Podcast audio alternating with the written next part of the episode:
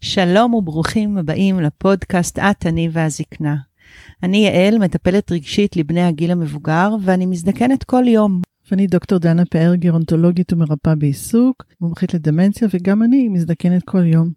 והיום אנחנו יושבות עם גברת קולט אביטל, יושבת ראש המרכז הארגונים של ניצולי שואה, שזהו ארגון גג הכולל בתוכו 56 ארגוני ניצולים, והיא גם סגנית נשיא ועידת התביעות.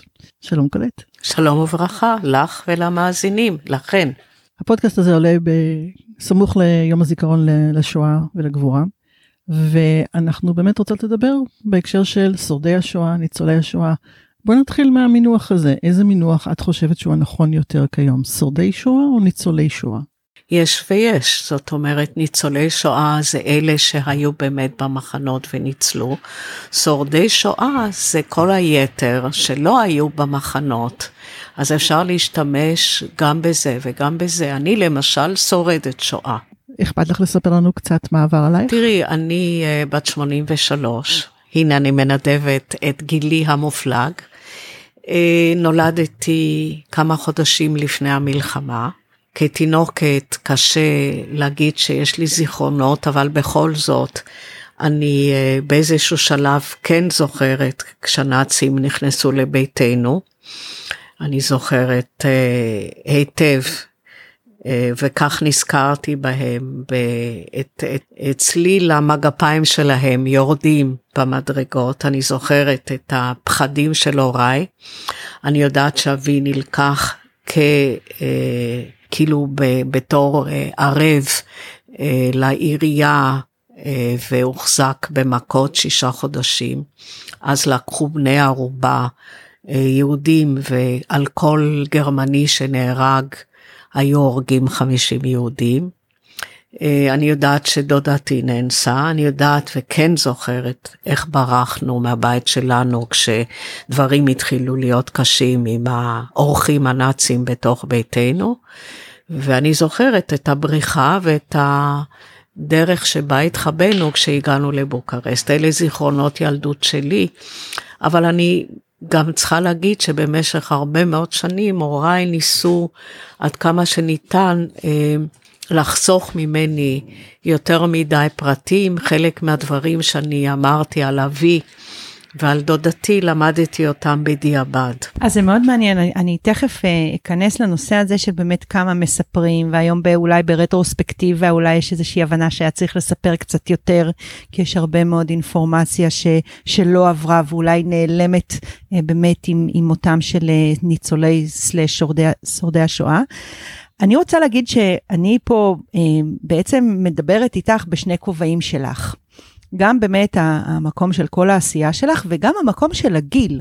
כן. זאת אומרת, להיות בגיל הזה ולהיות כל כך פעילה ולעסוק בנושאים מאוד מאוד מורכבים. זאת אומרת, אני בטוחה שיש לך הרבה חברות שמנויות בתיאטראות ומנויות בכל מיני אירועים חברתיים כאלה ואחרים, או יוצאות נכון, לטייל, כן. אמ, ובאמת מנצלות את זמן הפנסיה, אני אגיד, או את זמן ה...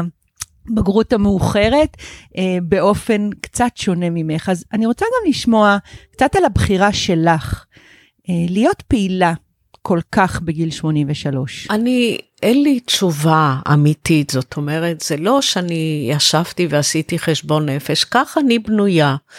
אני אה, אוהבת לעבוד, אני אוהבת לעזור, אני אוהבת להיות פעילה, וכל עוד אני יכולה, ואני חושבת שזה מה שמחזיק אותי אה, אולי אה, ערנית יותר, צעירה יותר מכפי שאני אה, באמת, אה, אבל זאת, זאת בחירה מאוד טבעית מבחינתי, ודרך אגב, אם אני אף פעם לא, לא נתתי על זה את הדעת, אבל אמי הייתה כזו.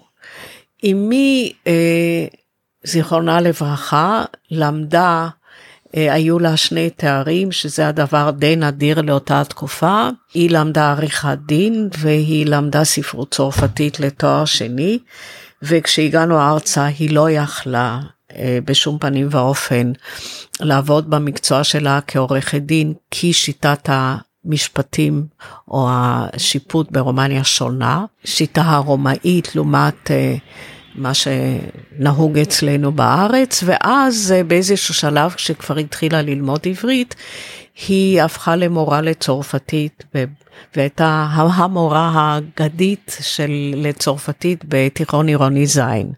אבי לא הצליח בארץ אה, בכל מה שניסה, ובעצם אמי הפכה למפרנסת העיקרית. והיא בבוקר הייתה בבתי הספר או בבית הספר, ואחר הצהריים עד מאוחר בלילה המשיכה לתת שיעורים פרטיים בבית. והיא הייתה אישה מצפונית וגם אם אה, אדם אה, או תלמיד שילם על שעה אחת היא המשיכה להישאר איתו שעתיים ויותר אם צריך. והפסיקה לעבוד במקצוע הזה בגיל 90, זאת אומרת היא פרשה מבית הספר בגיל 75.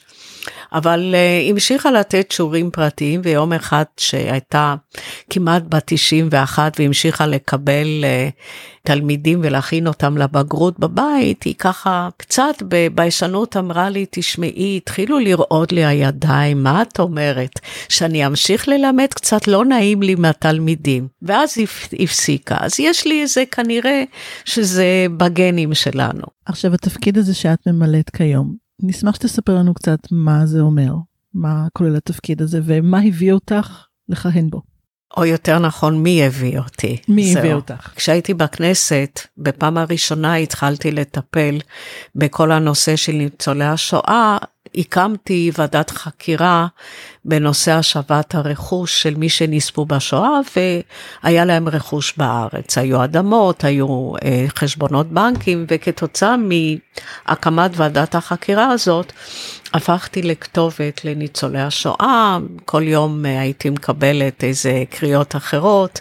היה אז יושב ראש אה, מרכז הארגונים, איש אה, מאוד חרוץ ונחמד וטוב לב בשם נוח פלוג, והוא, הדלת הייתה נפתחת והוא היה בא עם איזה תביעה חדשה ממני.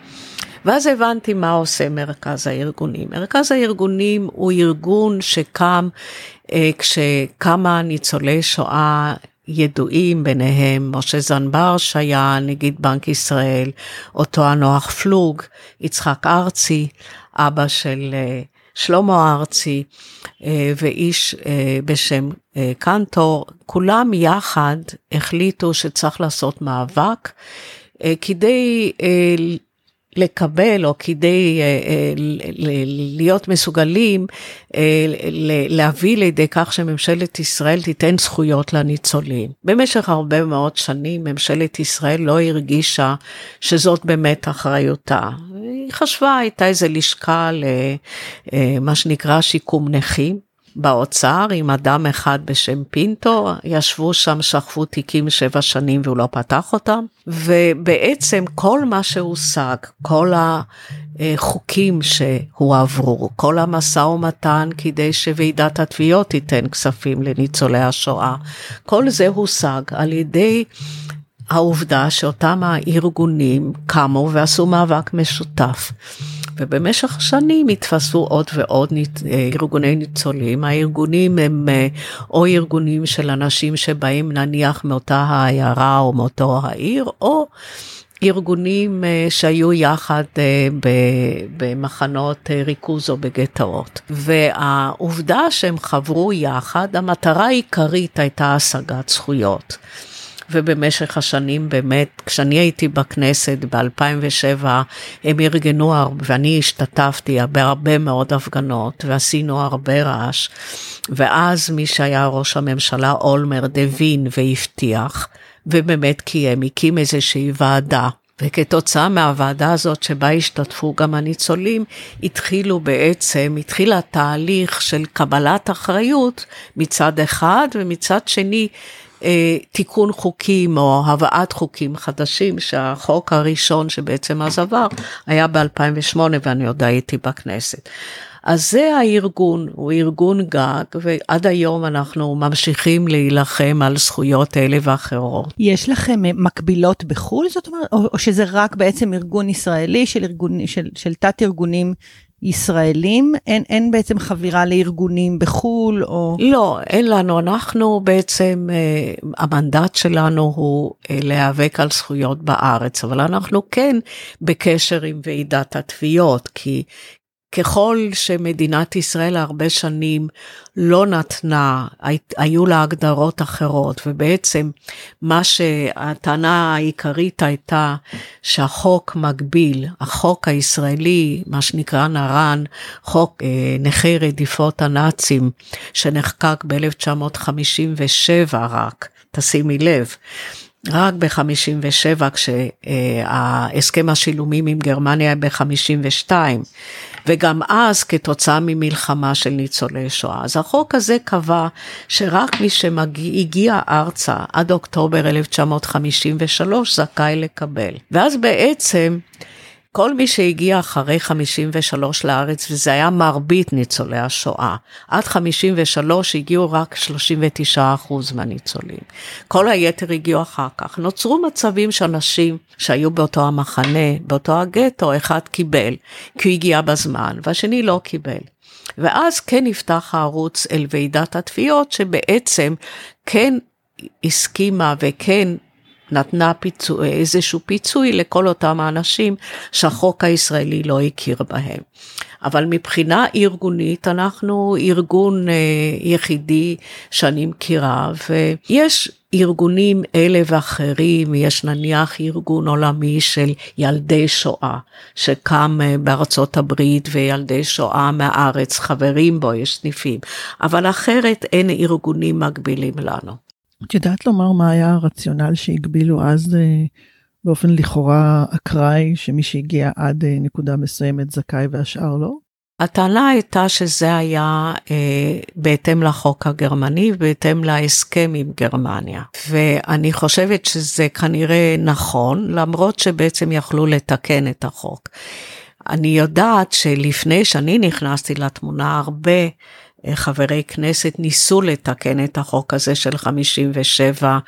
אה, אני זוכרת אה, כמה שמות, אני יודעת אה, שחלק מהם הירשון ואחרים כן ניסו, והטענה של משרד המשפטים הייתה שאי אפשר כי ההסכם עם גרמניה קושר אותנו. בינינו אפשר היה לחוקק חוק נוסף או חוק אחר, וזה בעצם מה שגם קרה. בסופו של דבר ב-2014, כשיאיר לפיד נכנס לתמונה והוא היה שר האוצר, הוא כן ידע להביא תיקון לחוק, שבעצם מטרתו הייתה להשוות בין אנשים.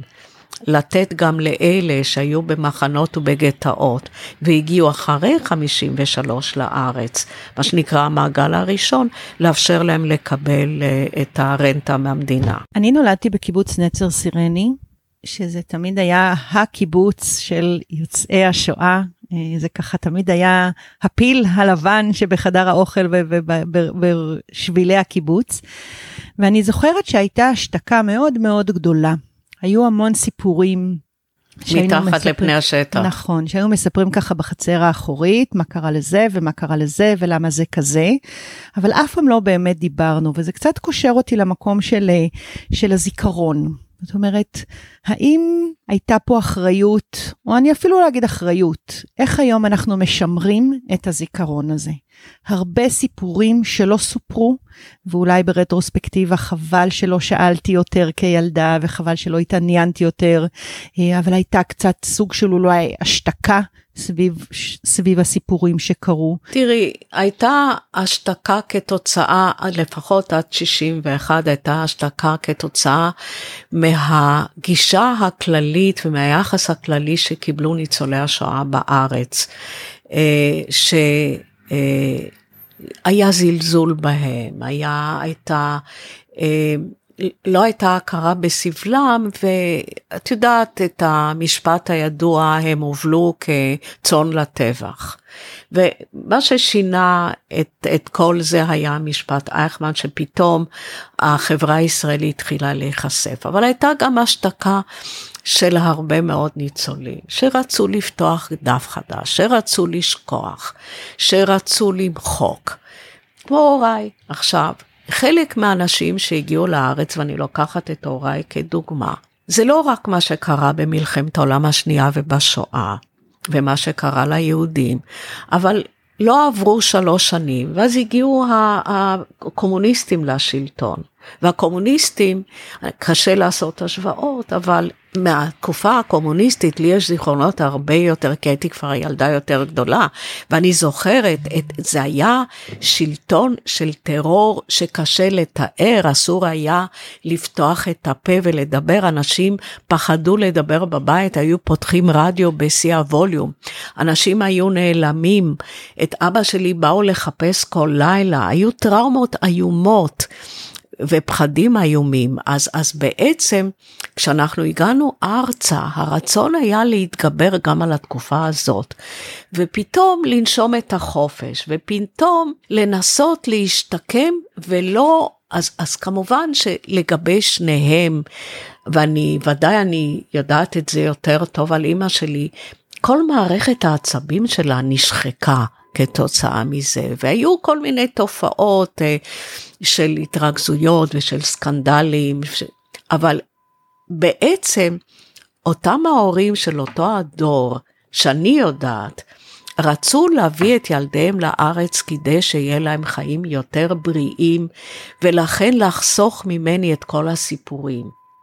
והיה להם סיפורים הרבה יותר קשים בארץ, עם זה שהם לא יכלו למצוא עבודה, ועם זה שפרוטקציה פה ופרוטקציה שם, היה להם מספיק תעסוקה גם בבעיות אחרות. והיו אנשים שפשוט לא היו מסוגלים לדבר. מתי את הכרת את הסיפור של המשפחה שלך? יותר כשבעצם יום אחד בצורה מאוד מוזרה, אני ראיתי הרבה סרטים על השואה. ולא שאלתי שאלות, אבל יום אחד ראיתי את הסרט אה, החיים הם יפים, ואני לא יודעת למה, כשראיתי שם באחת הסצנות את המגפיים של הנאצים, באתי הביתה ואמרתי לאמא שלי, זה מזכיר לי משהו. את יכולה להגיד לי מה? ואז בעצם אה, התחלתי לאבד את זה, באופן אישי. אבל עד אז זה כאילו היה באיזושהי פינה אפלה, ואני, הסך הכל הוא שגם אני בתור ילדה, עברתי הרבה מאוד חוויות קשות בארץ עד שהפכתי לישראלית, וזה העסיק אותי הרבה יותר. וזה אגב לא המצב לגבי הרבה מאוד אנשים מהדור השני, שספגו אה, אה, דברים מאוד קשים בבתים שלהם. אני חושבת שממני במידה מסוימת זה נחסך. ואם אנחנו מסתכלים על קדימה, מבחינת הזיכרון לעתיד של השואה, אה, מספר הניצולים והשורדים הולך ומצטמצם, מתמעט מיום ליום. אה, היוזמה הנהדרת של זיכרון בסלון, שאני כבר הארכתי כמה וכמה שנים, אה, כשאני לא מצליחה להביא מישהו שהוא עד, אז יש פחות היענות. זאת אומרת, העניין של העדות הראשונית היא מאוד משמעותית לקהל, ומספר האנשים שמסוגלים לשתף באמת הולך ומצטמצם. וגם בכלל ראינו בשנים האחרונות איזה שהם וריאציות על זיכרון, היה את היומן של אנה פרנק שעשו אותו באינסטגרם וכל מיני דברים וקמו הרבה מאוד אה, דעות לכאן ולכאן זה כן או לא נכון. ואיך את רואה את האפשרות שלנו לשמר ולשמור על הזיכרון של מה שהיה? אז קודם כל יש הרבה מאוד דרכים. קודם כל יש העדות האישית נאספו הרבה מאוד עדויות אישיות גם ביד ושם, גם במרכז אה, של אה, שפילברג וגם במקומות אחרים, ויש עכשיו יוזמה מחודשת, התקבל כסף אה, יהודי לנושא הזה מממשלת גרמניה, ובאמת יש ניסיון גם של יד ושם וגם של ארגונים וגם של הרשות לזכויות ניצולי השואה להגיע לכמה שיותר ניצולים כדי לקבל עדות, כדי להקליט, כדי uh, להסריט ו- וכולי. אנחנו יותר מ-80 שנה אחרי תחילת המלחמה. אבל השואה היא כל כך נוכחת בכל מקום. קודם כל, כל כך הרבה יצירות ספרותיות, כל כך הרבה מחקרים היסטוריים, מוזיקה, תיאטרון, כל כך הרבה סרטים, שאלה דברים שהם כלים מאוד חשובים. אני חושבת שמי שקורא ספר של אהרון אפלפלד, אה, או מי שרואה סרט מאוד, אה, ובזמן האחרון נעשו הרבה סרטים, כולל סרט על הבן של שאול שקיבל פרס אוסקר, אלה דברים שהם, שהם רגשיים, שמשאירים רושם. זה לא בא במקום אדם שיכול להגיד אני הייתי שם, אבל זה באיזשהו מקום אדם שקורא ספר או רואה סרט או, או, או, או, או בא להצגה, ויש נניח עכשיו אפילו הצגות בהבימה או במקומות אחרים, יש מצדה למשל, שמדברת על גטו ורשה. אה, אנשים יוצאים עם תובנות מזה, ואני חושבת ש... אני אישית לא ציפיתי שתהיה כל כך הרבה יצירה ולאו דווקא של ניצולי שואה. עכשיו יש, אין יום שאין ספר זיכרונות חדש שלא מופיע של ניצול שואה. אני, הבית שלי, יש לי כבר חדר שהוא הפך למחסן. בבית עם כל כך הרבה ספרים ואני מנסה. אז אלה דברים שקורים. עכשיו, ברור שמה שיותר חשוב מכל זה זה מערכות החינוך.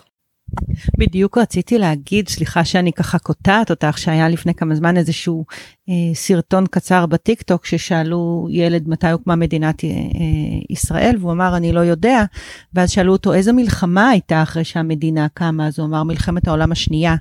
זאת אומרת, והבנתי שאין לילד שום אוריינטציה לגבי ההיסטוריה שלו, לגבי ההיסטוריה של העם היהודי, וזה היה ככה מאוד מאוד צורם באוזניי. ואת מדברת על ילד ישראלי. ילד ישראלי. תראי, ליד ושם אה, צריך להיות תפקיד אה, די גדול בנושא הזה של, אה, ויש היום כאילו מתגבשת אסטרטגיה חדשה עם, עם, עם הרבה מאוד מאמץ בתחום החינוך.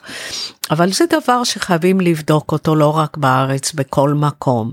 יש מדינות שבהן הוראת השואה היא חובה, למשל בצרפת, למשל ברומניה, בבתי ספר תיכוניים. אני הייתי עכשיו בצרפת לפני שבוע והתחלתי לבדוק. ואז הסתבר לי שיש הרבה בתי ספר שהמורים פשוט לא מעיזים לעשות את זה בגלל שיש כל כך הרבה מוסלמים בכיתה. דרך אגב, יש הרבה מאמצים, יש ארגון אחד אה, שפועל אה, מצרפת, אה, שעוסק בהנחלת השואה גם במדינות ערב, כבר הרבה שנים, זה ארגון שנקרא אלאדין. יש אה, מאמצים של האו"ם, אם יש, הייתי באונסקו, בארגון העולמי לחינוך ותרבות. ובדקתי, והם מוציאים הרבה מאוד ספרים למורים, והרבה מאוד ספרים לתלמידים, וחומרי לימוד, גם האו"ם וגם אונסקו, וגם ארגונים יהודיים, כמו ועידת התביעות. ועידת התביעות עכשיו נכנסה לטיק טוק, ועושה דברים די מדהימים. אני אישית בורה ועם הארץ בענייני טיק טוק, אבל ועידת התביעות כבר עושה את זה. צריך להתאים מסרים לדור הצעיר, צריך להפוך את זה לרלוונטי, וצריך שיהיה גם איזשהו מסר שהוא לא רק שאנחנו סבלנו, ואנחנו הקורבנות היחידים. נכון, באמת מה שקרה לעם היהודי לא קרה לשום עם אחר ואי אפשר להשוות. אבל יש רצח עם בעוד כמה מדינות, ולכן באיזשהו מקום צריך להפוך את זה לרלוונטי. ודרך אגב, אני חושבת שהנושא הזה מאוד מעסיק היום את רוב אה, אה, מוזיאוני השואה בעולם. איך הופכים את זה לרלוונטי? לוקחים את המינוח רצח עם ומנסים לראות אותו בפרספקטיבה יותר גלובלית? גם, גם וגם. זאת אומרת, אה, יש פה את העניין הייחודי של ישראל.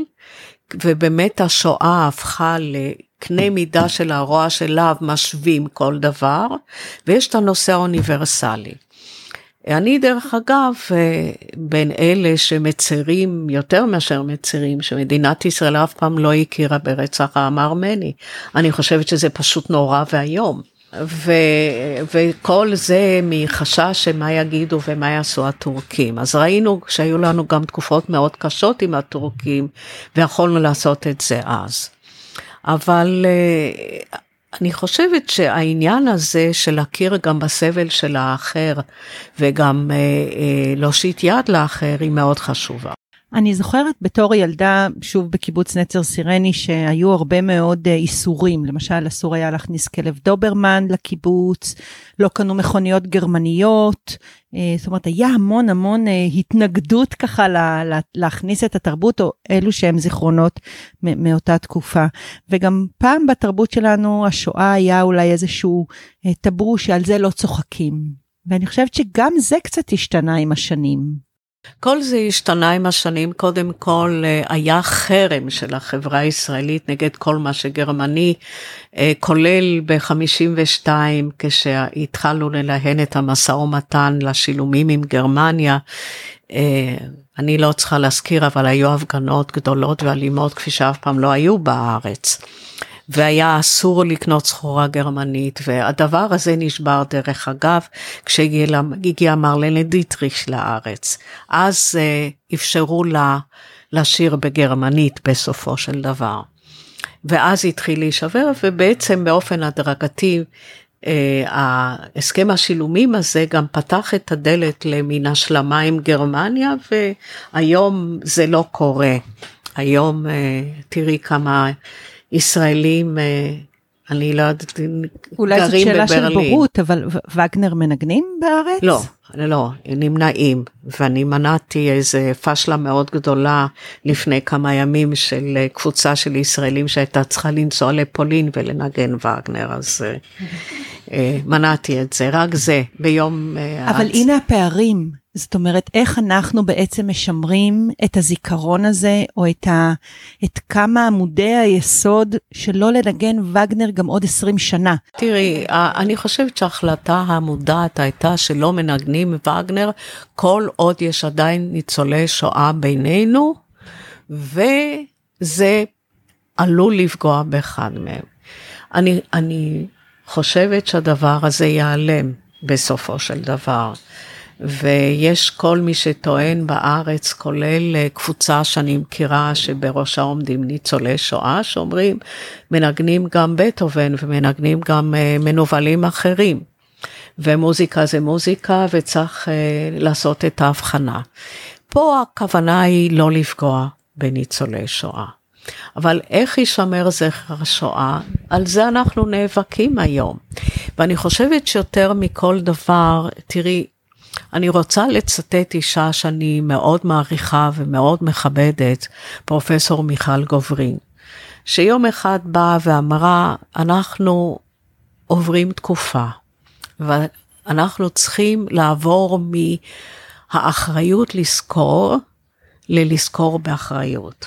זאת אומרת, ואני מצטטת אותה כי היא אמרה את זה, ואני מאוד מבינה את זה. זאת אומרת, החשיבות היא לא רק לזכור, אלא השאלה היא מה אנחנו זוכרים, והשאלה היא איזה מסר אנחנו מעבירים לדורות הבאים.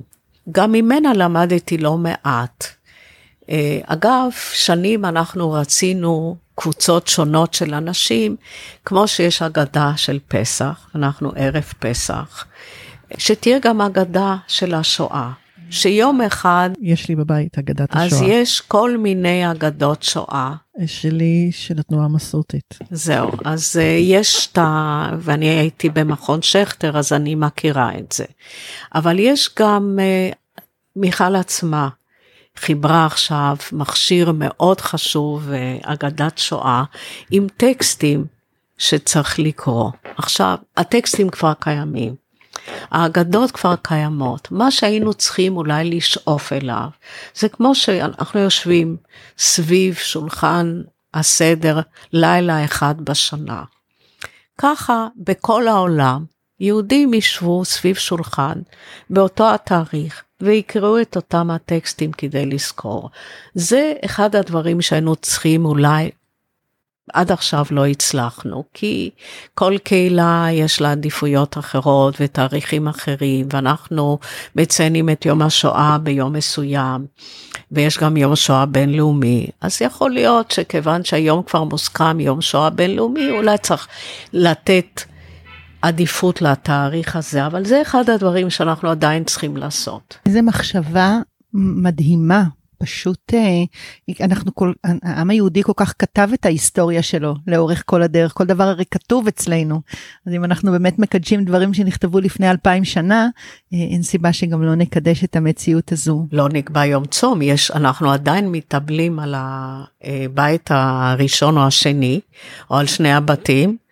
ואנחנו לא מתאבלים כמו שצריך על ששת המיליונים ביום צום. קולט, מה עושים? איך, איך מקדמים, איך, הרבה פעמים אני ככה מסתכלת, ישבנו ביחד אה, בשולחן אה, של הוועדה המייעצת לשרה אה, מירב כהן.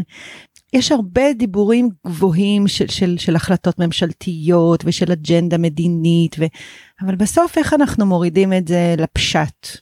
יש לי אנשים בבניין שאני יודעת שהם ניצולי שורדי שואה. מה אני יכולה לעשות בשביל לשמח? איך אני יכולה לפנות בלי להעליב או לפגוע או, או לפתוח פצע שמעולם לא נפתח? אז תראי, קודם כל אני חושבת שאני רוצה להסיר את הכובע או את הכיפה אם את רוצה בפני ארגונים, ארגוני החברה האזרחית, כי יש הרבה מאוד ארגונים והרבה מתנדבים, וערב פסח מביאים בלי זה, יש לתת ויש אה, יד עזר ויש אחרים שפשוט עושים הרבה ומביאים אוכל וכולי, ויש מתנדבים שמגיעים לבתים. ואת המתנדבים האלה צריך בכל זאת להדריך לפני שהם נכנסים לבתים, כדי לא להעליב ולא לפגוע וכולי. ויש הרבה נכונות. אני למשל בזמן האחרון עובדת עם ארגון של יהודים שבאו מאמריקה וממדינות אחרות, שנקרא אדופט uh, סבתא. Uh, וזה, כדאי לפגוש אותם, כי הם עובדים הם, הם פשוט, כולם רוצים להתנדב, לעזור לס, לסבתות או לסבים, לאנשים זקנים. אני uh, מדי פעם uh, מבקשת מהם מתנדב, אבל אנחנו דואגים שכל המתנדבים האלה שנכנסים לבתים יעברו איזושהי הכשרה.